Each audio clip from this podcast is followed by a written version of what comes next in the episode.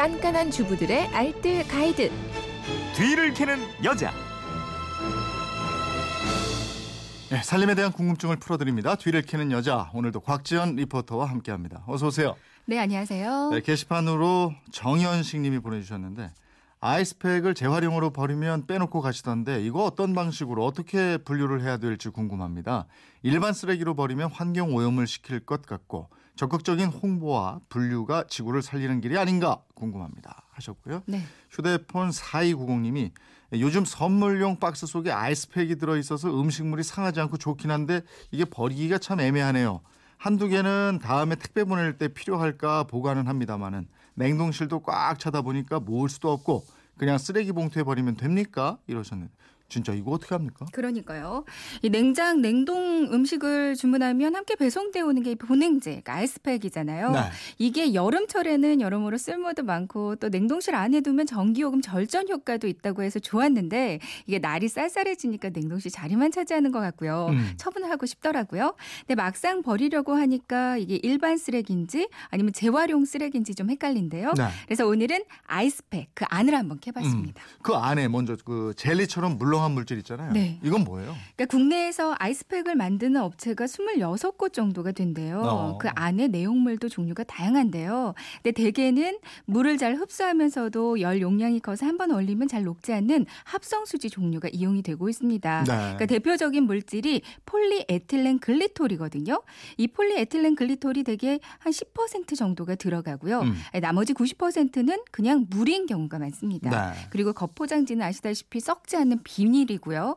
이 폴리에틸렌 글리콜을 더 자세히 살펴보면 이거 일상에서 그 아이스팩뿐만이 아니라요. 수성 페인트나 종이 코팅제, 접착제, 셀로판지, 잉크, 계면 활성제 등등 아주 폭넓게 사용이 되고 있는 합성 수지거든요. 음. 근데 이게 단독으로 사용되는 게 아니고 다른 물질과 혼합돼서 사용이 되기 때문에 일반적인 플라스틱처럼 재활용이 되지 않습니다. 네. 그래서 아이스팩은 재활용품이 아니라 소각용 폐기물로 분류되어 있어서요. 음. 그냥 쓰레기 봉투, 그러니까 종량제 봉투에 넣어서 버리는 게 맞아요. 네. 안에 내용물도 함께 그냥 버립니까? 이 비닐은 썩지 않아서 환경 생각하면 저 재활용되는 게 좋을. 듯한데. 그 자원 순환 연대 측에 문의를 해보니까요. 네. 일단 아이스팩을 버릴 때는 아이스팩에 내용물이 흘러나오지 않게 봉투 자르지 말고요. 네. 통째로 그 종량제 봉투에 버리는 게 좋대요. 음. 근데 아이스팩이 터져서 구멍이 이미 나 있거나 아니면 아이스팩이 부피가 너무 크고 무거울 경우 아니면 또 그 썩지 않는 비닐을 그냥 버리는 거기 때문에 환경 걱정이 좀 되신다면 네. 따로 분리 배출하는 방법이 또 있어요. 음. 그러니까 아이스팩을 다 녹인 다음에 팩의 한쪽을 자르고요. 내용물을 화장실 변기에 짜서 버리고요. 그리고 비닐은 비닐로에 넣어 주시면 된다고 합니다. 네. 아니면 햇빛이 잘 비치는 발코니나 바깥에서 비닐 깔고 이 팩채로 건조를 시켜주면 수분이 다 건조되면서 아주 적은 양의 가루만 남거든요. 네. 그럼 비닐에 말라붙어서 이게 버리기 쉬워지는데 가루만 종량제에 넣고요. 비닐팩은 비닐 수거함으로 넣으시면 되겠어요. 음. 그 인체에 해롭지 않냐 이런 질문도 있는데 어떻습니까? 그러니까 이 내용물은 인체에 크게 해를 주진 않지만 피부에 묻으면 자극이 좀 생길 수 있다고 네. 합니다. 때문에 손에 묻지 않게 좀 조심해 주시는 게 좋겠고요. 혹시 손에 묻었다 하면 바로 흐르는 물에 깨끗이 씻어주는 게 좋아요. 음. 그러니까 내용물을 따로 버리실 때는 장갑을 좀 끼고 버리시는 게 좋겠고요. 그리고 가루를 건조시켰다고 해도 이게 또 다시 물을 흡수하면 다시 부풀어 오를 수가 있어요. 네. 때문에 물이 닿지 않게 좀 잘 밀봉해서 버리는 게 좋겠습니다. 음. 아니면 가끔 음식물 쓰레기 버릴 때 국물이 바닥에 이렇게 뚝뚝 흐를 때가 있어요. 네. 가루를 음식물 쓰레기 봉투에 넣어두면 이런 일이 좀 줄어든다고 하네요. 아, 아우 음식물 그 저 국물 바닥에 그 엘리베이터에서 냄새가 아, 맞아요. 잘해야 될 것 같더라고요. 네네. 지금 또 문자가 온 게 있는데요. 소개 좀 해주실래요? 네. 3785님이 보내주셨는데요.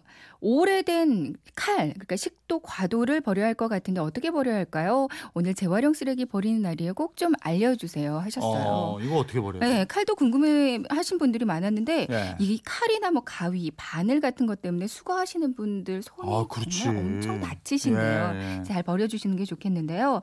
일단 칼을 버리실 때는 칼날에 청 테이프 있죠. 아. 청 테이프를 이렇게 꽁꽁꽁꽁 네. 묶어주세요. 네. 여러 겹으로요. 그리고 나서 신문지를 좀 돌돌 감싸서 이거를 철 수거함 쪽에 넣어주시면 됩니다. 네. 가위도 이게 플라스틱과 철이 함께 있기 때문에 어느 쪽에다 버리냐 이런 질문들이 네, 많으셨었는데요. 역시 철 수거함 쪽으로 이렇게 네. 청 테이프를 좀 꽁꽁 싸서 버려주시는 게 좋겠어요. 음. 그럴 뿐만 아니라 다른 분들도 문자를 보내주셨는데요. 6422님이 분리수거업체 를 하고 있는데 스티로폼 속에 아이스팩을 그렇게 많이 집어넣는데요. 네. 그래서 이것 때문에 좀 많이 수거하기가 힘들다고요. 정말 어. 신경 써 달라고 하셨습니다. 예. 우리가 신경 써야 될 게 많은데 조금 귀찮거든요, 사실. 네. 근데 그 귀찮음을 조금 감소하면 네. 이 환경도 좋아지고 또 그 수고하는 분들도 좋고 말이죠. 맞습니다. 살림에 대한 궁금증 어디로 문의해요? 네, 그건 이렇습니다. 인터넷 게시판이나 MBC 미니 또 휴대폰 문자 샵 8001번으로 보내 주시면 되는데요. 문자 보내실 때는 짧은 건 50원, 긴 건 100원의 이용료가 있습니다. 네, 지금까지 뒤를 캐는 여자 곽지연 리포터였습니다. 고맙습니다. 네, 고맙습니다.